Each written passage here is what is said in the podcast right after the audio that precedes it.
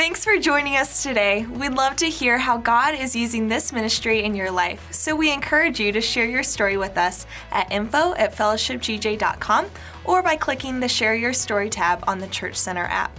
Also, if God is using this ministry to impact you, we want to encourage you to partner with us financially. You can do that by clicking on the giving link located in the description below this video or online at fellowshipgj.com or if you're a member here at Fellowship Church, you can give through our Church Center app. This will help us continue to bring the message of Christ to our community and beyond.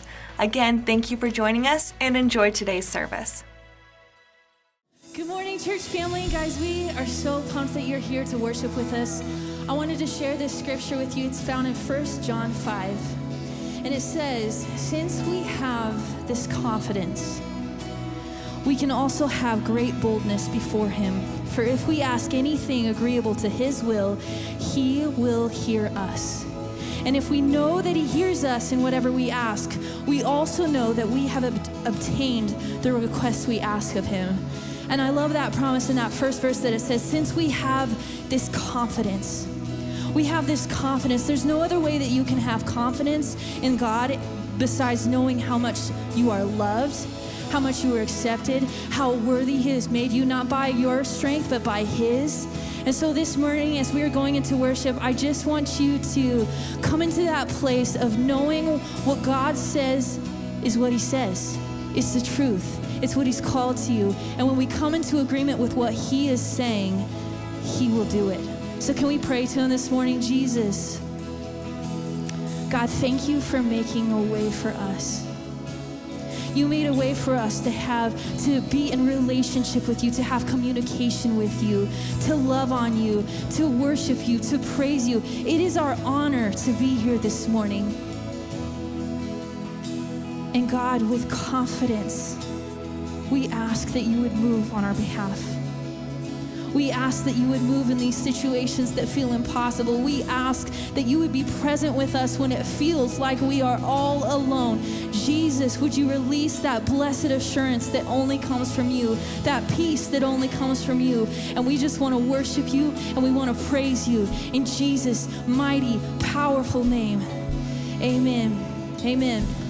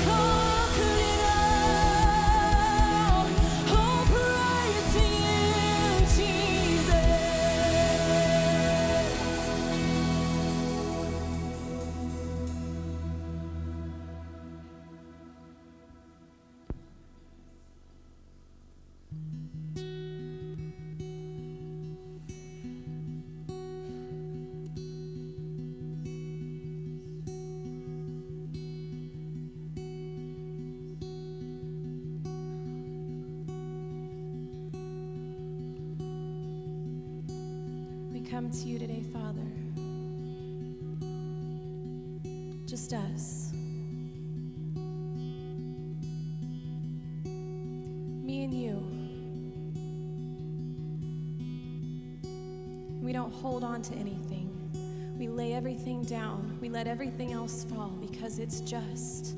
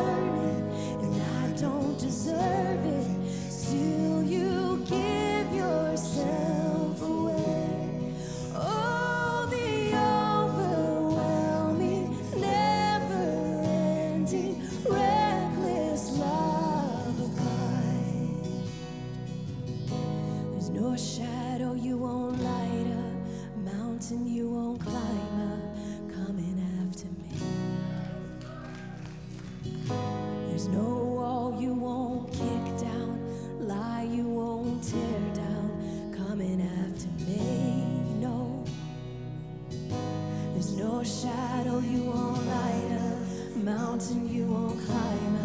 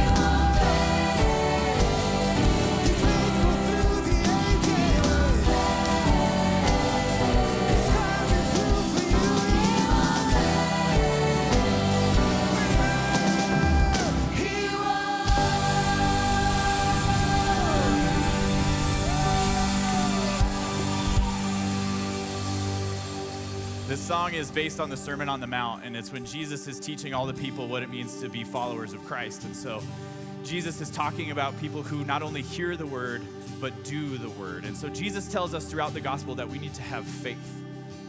And when we do the word of God and when we have faith, we're like people who build our house upon a firm foundation. When the rains come and the winds blow, that house will stay right where it is because Jesus is that firm foundation. And later in the gospel, we see Jesus walking with a man named Jairus whose daughter is dying. And Jesus is walking with him to go heal his daughter, and he stopped to minister to another woman. And Jairus is freaking out, the leader of the synagogue. His daughter is dying, and somebody comes up to him and says, don't bother coming. She's dead. And Jesus says to Jairus, He says, Don't be afraid, just have. They end up going to the house, and Jesus walks up. Everybody is, is weeping because this little girl is dead. And Jesus says, She's not dead, she's just sleeping. And then he says, Little girl, get up. And if we are able to have that kind of faith, if we are able to walk out that faith of don't be afraid, just trust me, because Jesus is our firm foundation. There is nothing we cannot come against in life. There is nothing that can come against our foundation when it is built on Jesus. And Cancer can't come against us.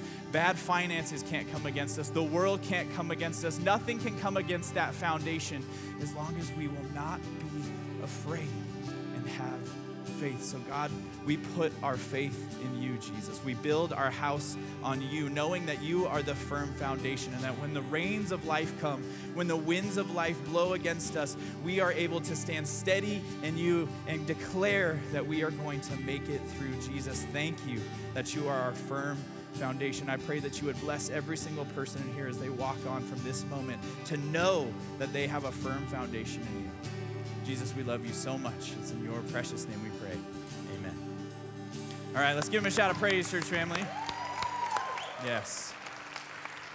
All right, well, make your way back to your seats, give some high fives, hug, hug some necks, let people know that they're welcome here.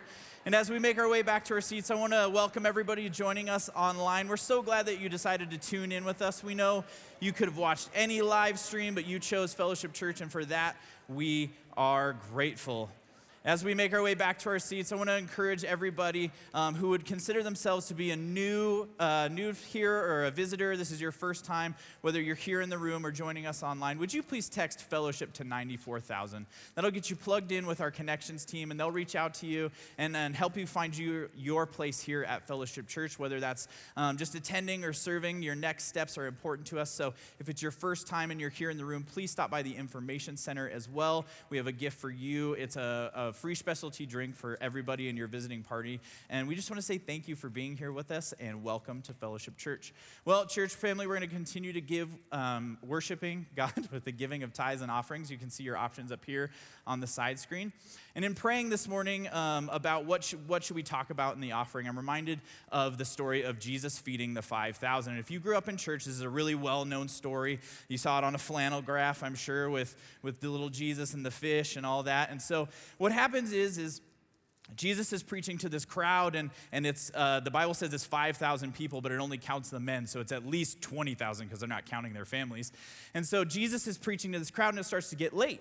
And the disciples who are hungry say, Jesus, it's, it's late. You need to send these people away to go eat, which is ministry code for Jesus. I'm hungry and I can't leave until all of these people leave. So please excuse them for dinner so that I can eat. And so the disciples, being the selfless people they are, tell Jesus, please send them to go get something to eat. And Jesus throws them a curveball and he goes, No, you feed them. And then the, every administrator at that event went, What? I didn't plan to feed these people. And so they're like, What do you mean? We don't have the money to feed these people. Where would we even go? We, it would take a year's worth of wages to feed these people. And Jesus says, Okay, well, what do you have? And so they scrounge up this measly meal of five loaves and two fish, and thus the filet of fish sandwich is born which is true according to me. And so the filet of fish sandwich is born, and Jesus takes it, and the disciples are looking at this, this measly meal, and they're like, What are we gonna do with this, Jesus? What are we gonna, how is this gonna feed at least 5,000 people? And Jesus prays over the food, and he breaks it, and he says, Okay, hand it out to the people. And not only does it feed every single person there, but there's enough for leftovers. There's an abundance. And so when we partner with God, when we put what little we have before God and we trust Him with it, God makes it go further. And so in our finances, we need to bring the first 10% to God. We need to give offerings over and above because we're partnering and worshiping God with what little we do have. Whether it's our money, whether it's our time, whether it's our energy, when we partner with God in those things, He makes them go further. So let me pray a prayer of blessing over you this morning, church family. God, we love you so much. Jesus, I pray that you would just bless every single person in here. God, bless them with an overabundance in their finances, in their energy, in their health, God. And I pray that anybody in here who's been struggling with putting you first in their life, that you would just you would answer their call, God, that they would put you to the test and they would see that you are faithful. They would see that you are good, and God, that you would just make everything in our lives go that much further. We love you so much, and it's in Jesus' name we pray. Amen. All right, church family, well, check out what's happening here at Fellowship Church in this video. If you are newer to Fellowship Church, we'd love to invite you to a guest reception. We have one coming up on June 5th. This would give you an opportunity to get to know a few of our staff, take a tour of the building, and answer any questions you might have about who we are as a church family. To sign up for this, simply jump on the Church Center app and go to the events tab and sign up. If you're not sure how to do all that, just stop by the information counter and we'll walk you through the process. If you are a life group leader or interested in becoming a life group leader, we have a night just for you. On June 7th, we're gonna do a leaders meeting where we'll train and explain the vision and process of becoming involved or reconnecting as a life group leader. We are gonna provide childcare and a meal. You can sign up for this event on the Church Center app. If you are a follower of Jesus but have yet to be baptized in water, we would love to challenge you to take that next step of faith. We're hosting a church wide baptism on June 12th. To be qualified for baptism, all you have to do is know that you have accepted Christ as your Lord and Savior, and then sign up. You do that on the Church Center app. You simply go to the Events tab and select Baptism, and you get your name on the list. Then, on the day, June 12th, invite people. Invite anyone you know that might want to see and celebrate your newfound decision to follow Christ as your Savior. That baptism service will take place at 10 a.m. in the 4640 auditorium. Join us for that exciting opportunity. Super Kids Conference is coming up July 22nd through the 25th. This is our conference for students in elementary school. So if you have a young person beginning in grades 2 all the way through finishing up elementary school, we would love to have them join us for this conference. The cost is $75 and it is going to be so much fun. We're gonna take the kids to get air. We're gonna have a bunch of carnival games and bump and jumps and all kinds of craziness happening. But we're also gonna spend time teaching your children to love Jesus with all their heart. We're gonna give them practical ways to start praying and to start engaging in their faith with Christ every day of their lives. Please do not miss this opportunity to sign up your elementary student for Super Kids Conference. And now get ready. We're gonna wrap up our series of love and basketball today with this amazing message from Pastor Hooper.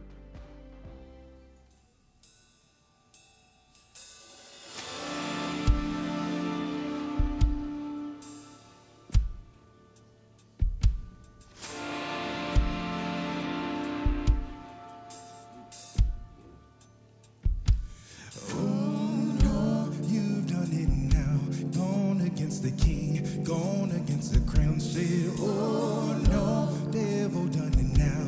It's time to feel the fire.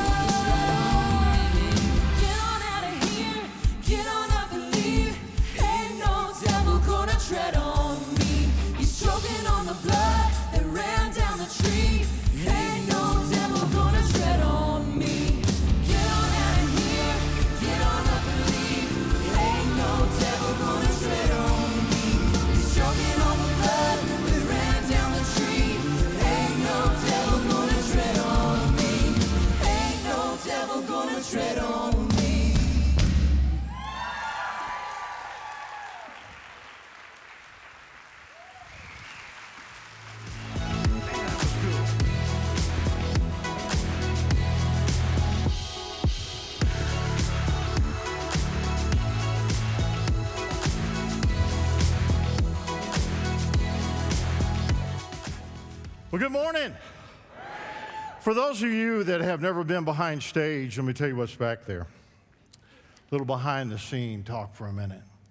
We have two or three rooms back there. There's an area where our praise team and band meet, and uh, they go over last minute notes and segues into one thing into another, making sure everybody's cues are right on target. There's also a green room for the praise team and an area where they pray before they come out. And one of the things we have the privilege of seeing and experiencing uh, uh, every Sunday morning is a group of people behind stage praying. And they're praying for you. Now, if you notice up on stage, up on the platform, you'll see singers up here, but you'll also see a person over by that screen, and you'll see one over by that screen. And what these are, these are intercessory prayer warriors. They are praying for you that God would speak to you then in the service, that you wouldn't miss anything, there wouldn't be any distractions. Whatever you need this morning out of God's Word, you get it. And then there's another room back in the back, and that is our pastor's prayer room, or what we call the green room for the speaker that day. And whoever the communicator of God's Word is that day, they have that room to themselves. They can invite family members in, they can invite other ministers in, they can ask somebody to come in there and uh, anoint them with oil or pray over them and uh, so that uh, they would do a good job delivering what God would have them to deliver. And in that room, on a wall, as they walk out, there is a scripture that has been in that room from the time this building was built, and it is 1 Corinthians chapter 2 and verse 3. This is the last verse, uh, passage of scripture that our communicators read before they come out here on the platform, and here it is. This is the Apostle Paul talking. He says, I came to you in weakness, timid and trembling, and my message and my preaching were very plain. Rather than using clever or persuasive speeches, I relied on the power of the Holy Spirit. I did this so that you would trust not in human wisdom, but in the power of God. I, I want you to know, in case you don't, that every Sunday morning as we prepare for the service, uh, we don't try to do anything that we think is going to persuade you because of, of human experiences or somebody's something that happened to somebody or how clever we can be and how we could craft together maybe a message or a talk. When we walk out of that room, we are relying on the Holy Spirit to lead us in the moment, to be able to read the room, to be able to look around and maybe you think that I don't see you this far away, but I do to make eye contact with you, to maybe hear something from the Holy Spirit about what somebody might be going through. But reading the room, that can only come through the Holy Spirit. So when we plan to do a series like For Love and Basketball, knowing that every time that we talk about relationships, and here's the thing no matter how we try to go light-hearted on, on the relationship teaching, teaching always shines light on issues. So, no matter how lighthearted we try to be in our teaching, many people realize wait, wait, that message shined light on an area that I've been talking to you about, or I've been trying to fix, or I've been trying to get your attention with. And it can bring about all kind of feelings and all kinds of emotions. But we do this not because we're, you know, we just want to wing it with some other kind of a series that we put together in a clever way or throw some graphics to. We do so because more than anything else, we know this is our Heavenly Father's church, that you and I are His kids. We ask Him, not just one Sunday and not in the moment right now, but we ask Him 52 Sundays a year Father God, what do you want your kids to know and hear from your word? How do you want us to craft it together? What do you want us to do in a creative format? How, how do you want that to be? And not just 52 Sundays, we also do that for classes throughout the week. And we do that for retreats that we take our people on because we know how incredibly important this is. Every Sunday to the communicators, the pastors, the staff of Fellowship Church is Easter Sunday. We don't care if it's a three day weekend. We don't care if Memorial Day is coming up. We treat every Sunday the same because we know what's at stake. And that is that somebody else might come in here or listen to us online that has not yet come to know the Lord as a personal Savior. It is our sincere desire to help you. We want to see each and every one of you saved, knowing Jesus Christ, your Lord and Savior. We want to see you growing in that relationship with Him. We want to see you happy, and we want to see you, watch this, successful. For the book says in Psalms chapter 1 that God would bless whatsoever your hands touch. And if you're in a relationship or if you're a single adult or you're trying to raise kids on your, whatever that might be, that you would be successful at it. You would be good at it because our culture is not going to help you. You're never going to learn anything from the culture in which we live in, it's secular culture, that's going to help your family. Because here's a popular quote. Take a look at this on the side screen. Home is where you go when you get tired of being nice to people. Well, that's the culture's way of doing it. You got to be nice to everybody else, but when you get home, relax. Be mean. They can take it. Beat them up a little bit. Be rough on them. Somebody else was rough on you. So it's the kick the cat syndrome. It all goes down to going back to the house. But listen, being rough or being difficult to the people in your home, that is not a safe place for you to act like an idiot. Because these are the people who got your back. They're the ones that's going to grow old with you. They're the ones that's going to shoulder with you and go through difficult times and go back to back against enemy forces. These are the folks that are going to pray for you and that love you more than, than anyone else. So, what I want to talk to you about this morning is going to be how we can, how we can continue to go forward in a relationship with each other that is incredibly enjoyable. Eh, Here's the word successful. Let me put a, let me put a basketball term on it that we win all the way through it. So let me pray. Father God, we love you so very much and thank you for guiding us. Thank you for directing us. We take everything that you tell us to do here very seriously. We love to have fun with it. You know that, Father. You created us with sense of humor. And Father, thank you for letting us laugh at ourselves. And thank you so much for what you're doing. But Father, we realize that you, Father, you are the designer. You're the giver of relationships. You're the one that created it. This whole idea of being in a marriage, this whole idea of coming together, building a family, it's all you. It's all your idea. So we can only do it right by doing it your way. So bless us, I pray, in the name of Jesus. Amen.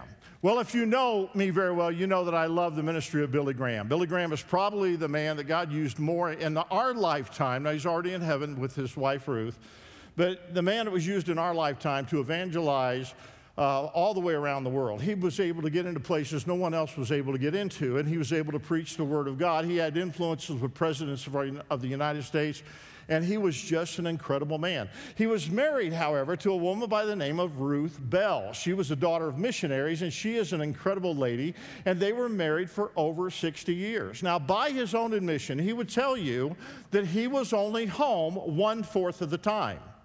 Now, think about that. If you're married to somebody who's only home one fourth of the time, ladies, that means that everything else falls on you, especially when that man is gone. Now, on one occasion, I think I got a picture of him. Did I get a picture up there? Uh, this is Bill Graham, Bill, yeah, Billy Graham and Ruth, Ruth Bell. And married 60 years. She was interviewed one time and she was asked by the reporter, uh, kind of in a joking way, Have you ever uh, thought about divorce? And, and Ruth Graham said this She said, Divorce? No. Murder? Yes. so here's my lesson for you. All of you sisters that are in here, listen very carefully to what I'm saying. Even if you were married to a Billy Graham, there would still be days that you'd want to kill him. Now, why is that? Because he's just a man. Uh, There's not another person that you can think of on the. Ladies, let me ask you a question. Would you like to be married to Captain Jack Spar- Sparrow? Is that his name? Yeah, yeah, yeah. All right, men, name any other woman that you think you would like to be married to that would make your be everything you think it would be. And the truth of the matter is, you look through Hollywood and there's marriages are a mess.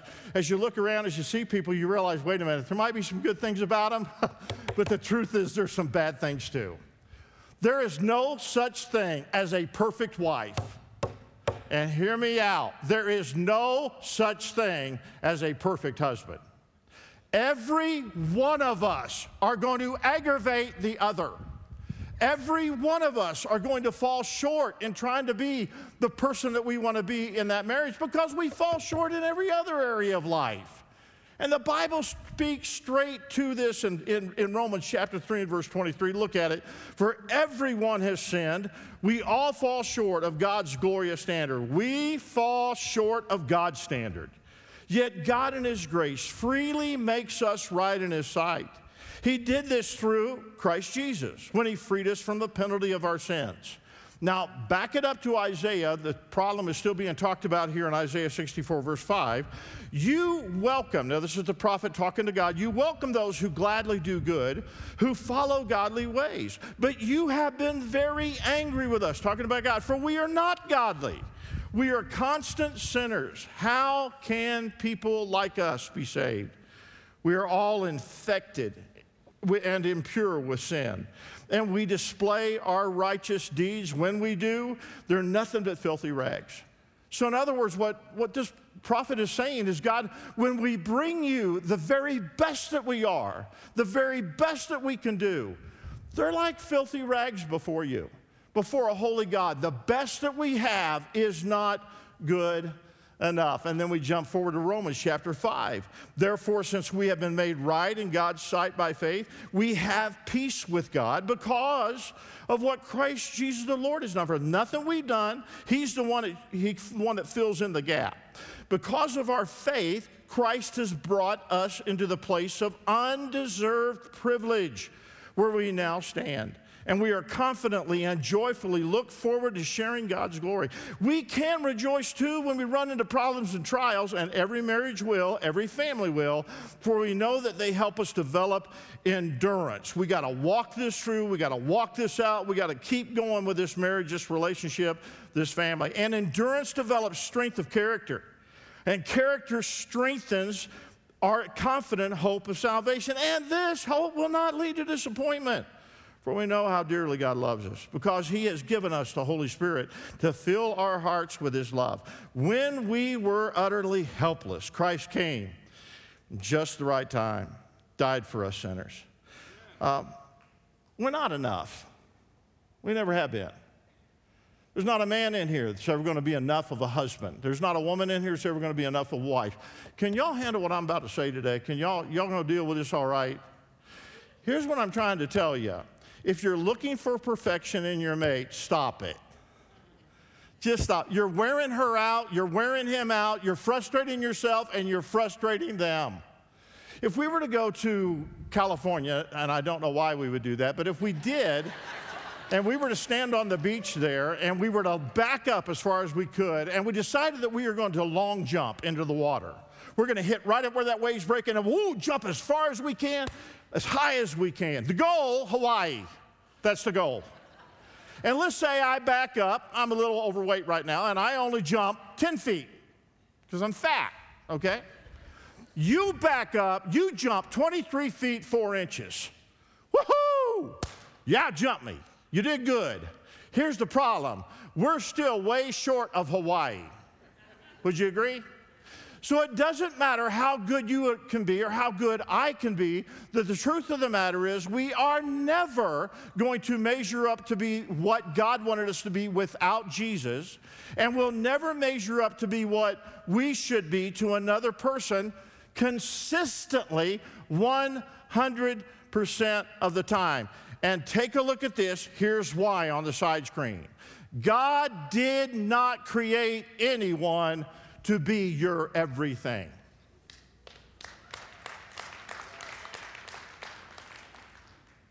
And you women in here, just that you, you might have the attitude, well, he just needs to try harder. And I'm telling you, he has.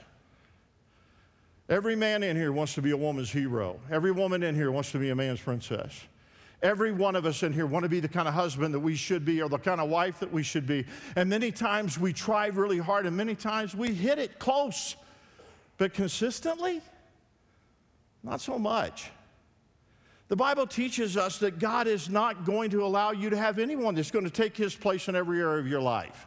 You're going to have a husband, a wife, and they're going to be wonderful and great to live with most of the time, but sometimes they're going to be aggravating as well. And, and, and when you stop putting pressure on them to be your everything, frustration in that relationship will diminish in that area. Now, it does not mean that you and I shouldn't try. It doesn't mean that we shouldn't uh, effort. Surely the Bible talks about that. But I, let me go back to this for a moment. There, there's an 80 20 principle that we talk a lot about around here. And, and, and I've seen this in, in a number of times in frustrated couples. They hit a, an impasse, they're unable to go by it. They communicate a little bit, and then they get some help, some counseling, end up in a pastor's office really when somebody's crossed their arm or somebody's thrown in the towel. And uh, then they talk about what they, they're missing in the relationship. And I'll talk, uh, tell me some good things. Here's some good things. Okay, here, what's, what's bugging you? This is it. I can't get this. Is what, and here's the truth. Maybe he's 80 20. He is wonderful 80% of the time, but there's 20% that just aggravate you to death, right? And then what the enemy does is he swoops in and introduces you to 20%. His name is Bob. He works with you. He's over in that corner office. He drives that truck. Eh, that's who he is. And boy, you've seen from him 20%. So you decide, and the enemy makes you think that that 20% is so important that you make a change for that 20. And now you wake up with 20 and you totally lost the 80. The enemy is good at this. This is why it is so important that we realize okay, God is not going to allow us to have anyone that desire everything. We turn to Him and go to Him for the things that we might be missing in this relationship, or we go to Him anyway. But the Bible does say that not because we're, we fall short, we shouldn't try. No. The Bible tells us when it comes to relationship, it gives us a lot of advice on how you and I can be better at it, how important relationships are. And one of the books that tells us how to get along uh, with each other on this level. Psalms talks to us about how to get along with God on this level and understand Him. Proverbs talks to us about how to get along with each other and to make relationships work, what to add, what to get rid of. And do you know in the book of Psalms, the Bible tells you do not co sign a note for your brother in law. Did you know that? Yeah, that's right there in Proverbs chapter 22, verse 26. The Bible says don't cosign. And if you did cosign, go back and get your name off the contract. So when your brother in law wants you to co sign a note because he messed up his credit, tell him your Heavenly Father, who wants you and him both to live the very best life, told you you can't do it. So you got a problem, take it up with God. I do it, but it's not up to me. God told me I couldn't. Because in the book of Proverbs, we have all kinds of advice on how to make relationships work, what to do, what not to do. For the last couple of years, one of the greatest emotions that we've seen in people and in couples and in families has been the emotion of anger. And the Bible tells us when it comes to anger, Proverbs chapter 29, verse 22, an angry person starts fights. So you go, What's wrong with my home? Well, let me ask you a question. Are you going there angry? Well, I'd, yeah well, then you're the problem. Because the Bible flat out says if you're angry, you will start fights. She didn't do anything wrong. He didn't, kids didn't, just being kids, teenagers, but you're angry. You're kicking the cat. Why? Because you're angry. Angry people start fighting. A hot tempered person, watch this, commits all kinds of sin. You cannot carry anger in your life and have good relationships. Proverbs chapter 26, verse 17, this verse says, Mind your own business. Now, it puts it this way interfering in someone else's argument is as foolish as yanking a dog's ears. Get your nose in somebody else's business, you're going to get bit. It's just good common sense when it comes to relationship. Proverbs 15 28 says this this is great advice. The heart of the godly thinks carefully before speaking. Think carefully before speaking. I mean, that's a great reminder for all of us. And look at it, it says, the mouth of the wicked overflows with evil words. Proverbs 19 11 says this a person's discretion makes him slow to anger. And it is his credit, what? Come on, everybody, that he ignores a what? Did y'all see that? It is to his credit that he ignores it when something offends him. So it's overtime. The game's on the line. You're a little bit tired. You've been playing hard for the last several seasons of your marriage and of your family life. Let me give you a few things that are so important to take us on into a winning season. And here it is. Ready? Number one, you got to stay coachable. Stay coachable. I know you're tired. I know you've got some experience, but you have got to stay coachable. A coachable person is someone who does not shrink away from change, especially if it's necessary for them to succeed. They're capable of being easily taught and trained to do something better, especially when it comes to doing something different in different seasons of life. Now, here's the question Are you still coachable? Will you still learn something? Will you still make adjustments? Are you willing to play another position if it's necessary for a short season? Or are you hard headed and just stuck in your ways? Are you unwilling to adjust? These kind of stuck in your ways players aren't any fun to play with. They're no longer coachable.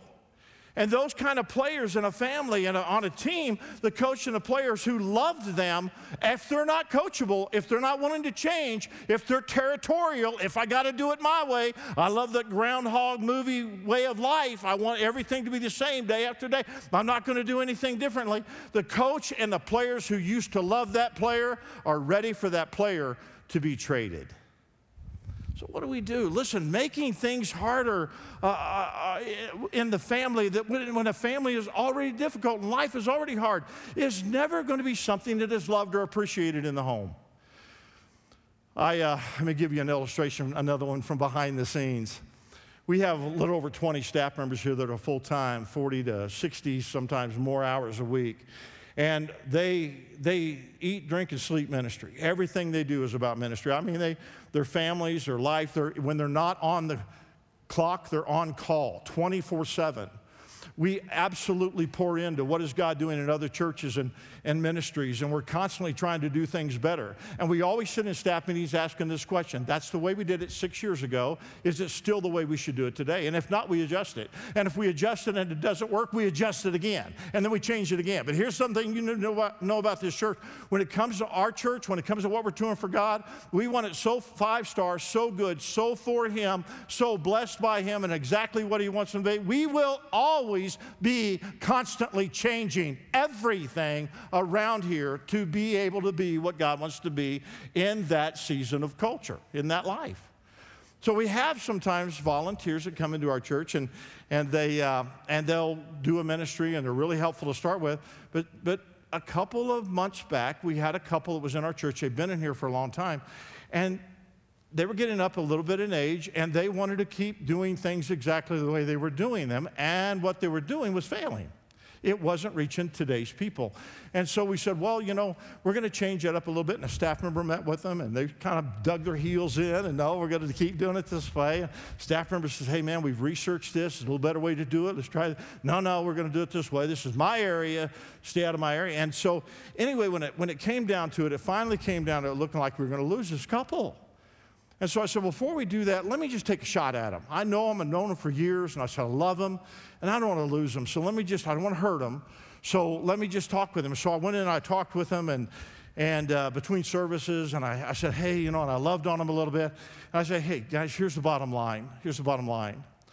You volunteer an hour and a half a week, and we love you for that. We do. We love you. Thank you so much, because we could not pull any of this off without the over 400 volunteers that we have working in different areas.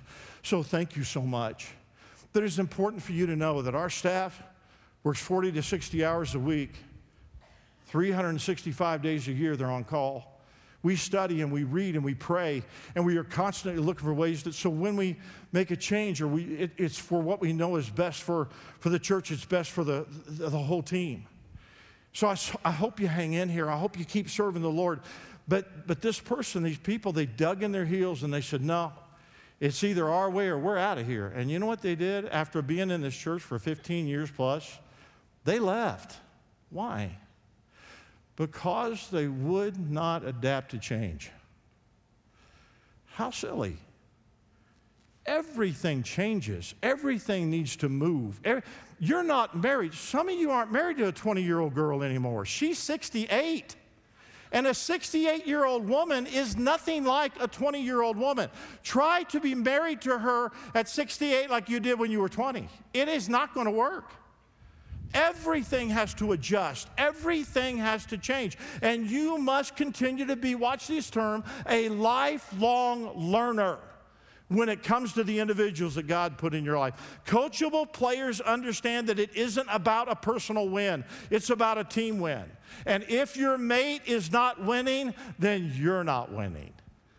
Stay coachable, stay teachable. Here's the second thing you need don't foul out. Don't foul out. It is overtime. Don't spend the end of the game on the bench. Listen, some of you were in a relationship in the past that you thought was going to last. You thought you were going to grow old with that person and, and, and, and you were in love with them. But the truth of the matter is, they wouldn't stop fouling you. And finally, they fouled you to a point where you just couldn't handle the pain of it anymore, the emo- emotional abuse anymore, the deception anymore, the betrayal anymore, the lies anymore. And finally, they fouled you to a point, watch, where they fouled out of your life. Now, take a look at this on the side screen. People don't fall out of love, they foul out of love. It's not you decide one day, I, you know, you're you kind of like you've always been, I just don't love you anymore. No. You've brought about enough fouls in this relationship where we can't be together anymore. And in the game of basketball, fouling someone is usually you fouling someone on the other team. But in when it comes to relationships, when you're fouling, you're fouling your own teammate. Man, if I had more time than this, I'd give you what some fouls are that happen on the court, but they also happen in the family. Let me rush through a few of them. The first one is the accidental foul. It happens in every marriage and in every family. The accidental foul is when you just run into somebody, you get in their way, or you karate chop somebody across the arms when they're trying to take a shot. And the bottom line is when that happens, you didn't mean to. Accident, yeah, I own it. It's me, my bad. Hey, my bad, right here, I did it. Yeah. Number, number 13, yeah, me, I did that. Accident though, hey, sorry. Sorry about, I say, honey, I'm sorry. I did not mean to do that. I forgot to do, I forgot to go by the store. I'm sorry about that. I'll go, I'll go right now. I'm sorry. Accident. Then there's the flagrant foul. The flagrant foul is, oh yeah, I did that, and I did that on purpose because I was angry and I wanted to do it. And I said that because I know that that would invoke this kind of response from you, and I said it anyway. Flagrant foul, I own it, I did it, I'm a little sorry for it. Yeah? Then there's the offensive foul. The offensive foul is when other people are being ran over at the expense of your drive to the basket. I'm not saying don't build the business. I'm saying don't neglect the wife or the husband. I'm not saying don't go to work. I'm saying come home and be fully there. It's an offensive foul. You're driven, you're going for it, and that's great, but you're running over people in order to be able to accomplish something where people aren't going to be there for you when you need them to be there. And then there is the technical foul. The technical foul is inappropriate attitudes or unsportsmanlike conduct, actions and attitudes that are emotionally driven. You got mad and you pushed the ref. Never push the ref. Well, I'm mad. You don't know what's going on in my home. You don't understand what's happening. I'm led by my emotions. Let me tell you what I've learned about my emotions. And let me tell you what you need to know about yours. Your emotions do not have a brain, they do not think clearly. They're just feelings. They're just emotions. They're not scripture. They're not guidance. They are not your GPS system. They are just emotions and they don't think. They feel. And what do they do? They react. And if you're not careful, they can get you completely thrown out of the game. You see, if you keep fouling that loved one of yours, someone's going to get hurt. You can't keep fouling somebody and them not get hurt, or you yourself get hurt. If you keep fouling, you're not just fouling your mate. Listen to me. You're fouling God's child. And if you keep fouling in the game of basketball, you're going to end up sitting on the sideline watching someone else play your position. In marriage, if you're not careful and you keep fouling, you're going to end up sitting on the bench watching another player play your position, disciplining your children, holding your grandbaby. Man, just don't foul out. Don't foul out. I, we talk to couples all the time, and to hear how they talk to each other, to hear um, just kind of what the issues are in the family, or just there's meanness, or there's, there's just this tone. And Christians know how to speak the truth in love. A tone is something that's going to always cause an issue in a family. It's not what you said, it's just kind of how you said it. And we've said and we listen to couples talk to each other from time to time and, and, and to see just the things that they make big out of something that is so very little. I married a woman who loves peace. She hates drama. She is not get up in my face, pop her neck, and kind of a person. She's not that. She just loves to have peace in our home and calmness in our home. She's careful about what comes onto our television. If we ever had had a really argument or whatever with a grown child or something like that, we don't take it to the house. We take it to a neutral place somewhere else because we don't want that memory of that argument in our home. We protect our home. Me put this way she protects our home, she protects the atmosphere of our home. And in our home, we have decided that we're going to have a place that's restoration. We're going to a place where we can refuel, where we can, where we can re, uh, restore, where we can go back out there in the world that, that is a mess. But when it comes to our home, it is our only place of refuge. It's the only place that we can go and know that we can totally trust this other person who knows us better than anyone.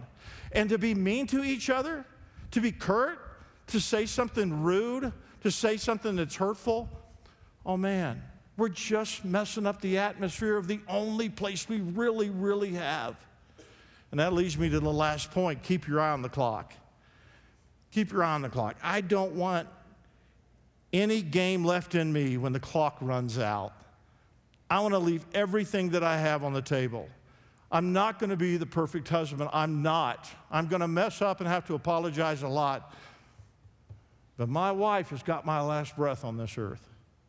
My wife has got my last ounce of energy that I will have on this earth. I give that to her.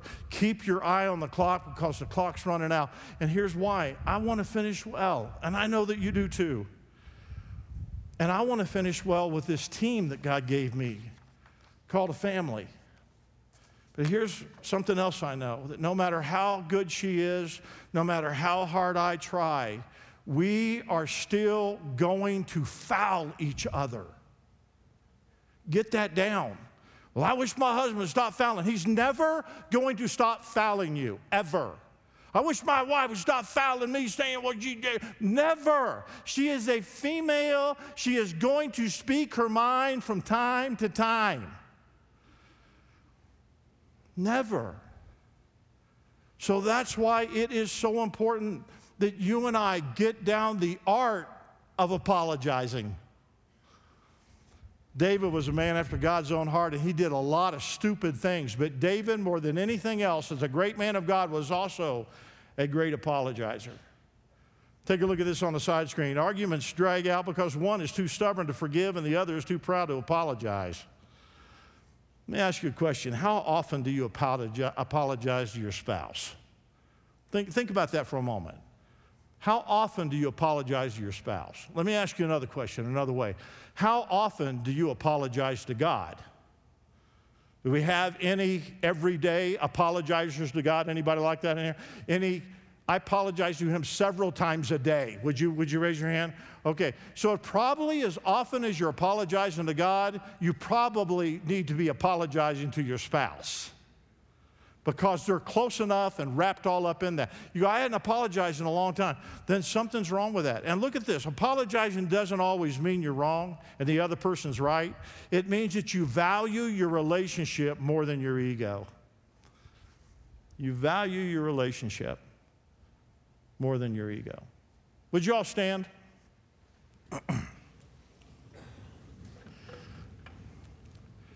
We're running just a little over.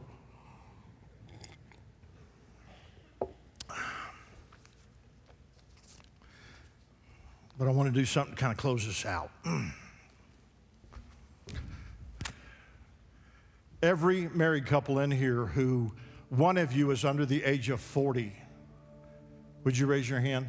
One of you is under the age of 40. Every, every married person, whether you're mates here or not, if you are married and one of you is under the age of 40, you're not even close to being under the age of 40. What are y'all doing right now?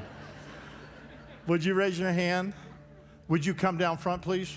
If one of you is under the age of 40, I want to ask you, as a married person, to come down front. Even if your maid is working in the back or working security or whatever it is, I want to ask you all to come down here for a second.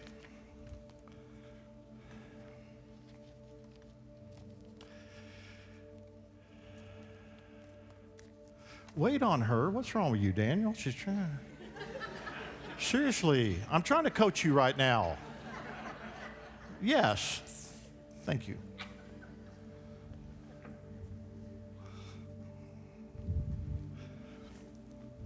You guys are the busiest people on the planet. And you're probably the tiredest. You're shuffling kids everywhere. Most of you have teenagers. God help you. You got activities, ball games. You have to make a living. Cost of things are going up. Gas is crazy. And it all falls on your dining room table at night when you're trying to pay the bills.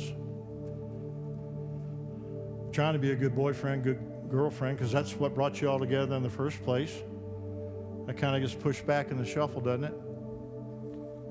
Then you see more pressure on him than you've ever seen on your husband in your entire life because of what we've all gone through. Got angry. He's angry. Some of you women are hurt, disappointed. You think being married to a Billy Graham maybe might be the answer, but it's not because you'd want to kill him too. So the answer is not trading 80 for a 20. The answer is what's talked about in Corinthians is just to cut each other a little slack, cover up a multitude of sins. I've got you. Sweetheart, I'm sorry. That was stupid. I shouldn't have did that. I shouldn't have said that. I came home just messed up. I'm sorry about that. Need a little time in the garage. I'll be all right. All right, baby. Go ahead. Get on out there. I'll help you get out there. Go on.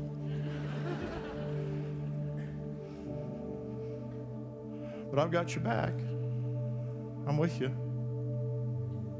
We're going to endure th- through all this and we're going to be okay. We're going to keep walking. We are. We are. Everybody married over the age of 40, would you raise your hand? Empty nest syndrome. Kids gone. Retirement may be coming up. Finances. Is the money going to stretch? Am I going to be able to work long enough physically? All those kind of things kick in. Over 60, over 60, raise your hand. You wake up with something new hurting every day. Some of you are grouchy, not because you've got a problem, you just, you, you're hurt. It hurts. Change you a little bit. Need somebody to have patience with you. But to have somebody that will grow old with you and love you and care for you and lift you in and out of a chair and wipe your mouth and remember for you when you can't remember and pay bills that they used to always pay is the payoff of every season of life. We've been calling this series quarters, first quarter, second quarter, but really in life it's seasons. And everyone's different. And if you start trying to play the third season like you played the first season, you're not coachable. I can't tell you the number of people and marriages that would have been rescued and saved if just one of them would make the adjustments. Let me ask you a question. Normally, in a marriage relationship, one's really good at apologizing, and the other one hardly ever says, I'm sorry. And would you like to know which one, logistically, which one the men say they're sorry seven or eight times over what the wife does? Girls, that ain't fair. That ain't fair.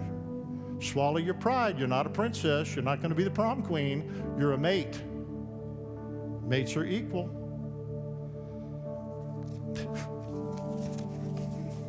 I'm going to need security to get out of here, ain't I? I will. you know I love you. You know I do.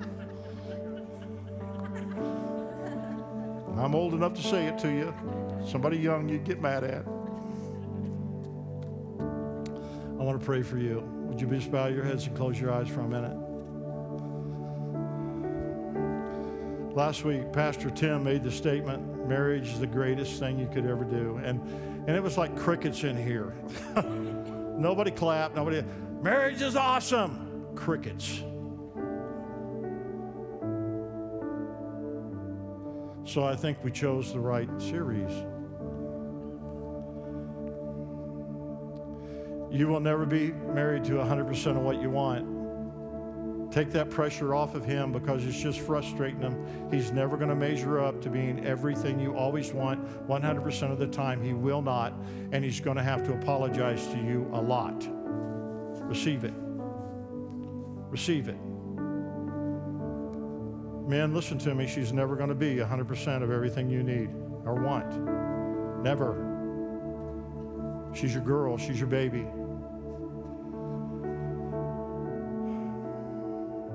Take that pressure off of her to be something that she's not going to be. It's only frustrating her and it's only frustrating you. Stop it. God did not create her to be your everything.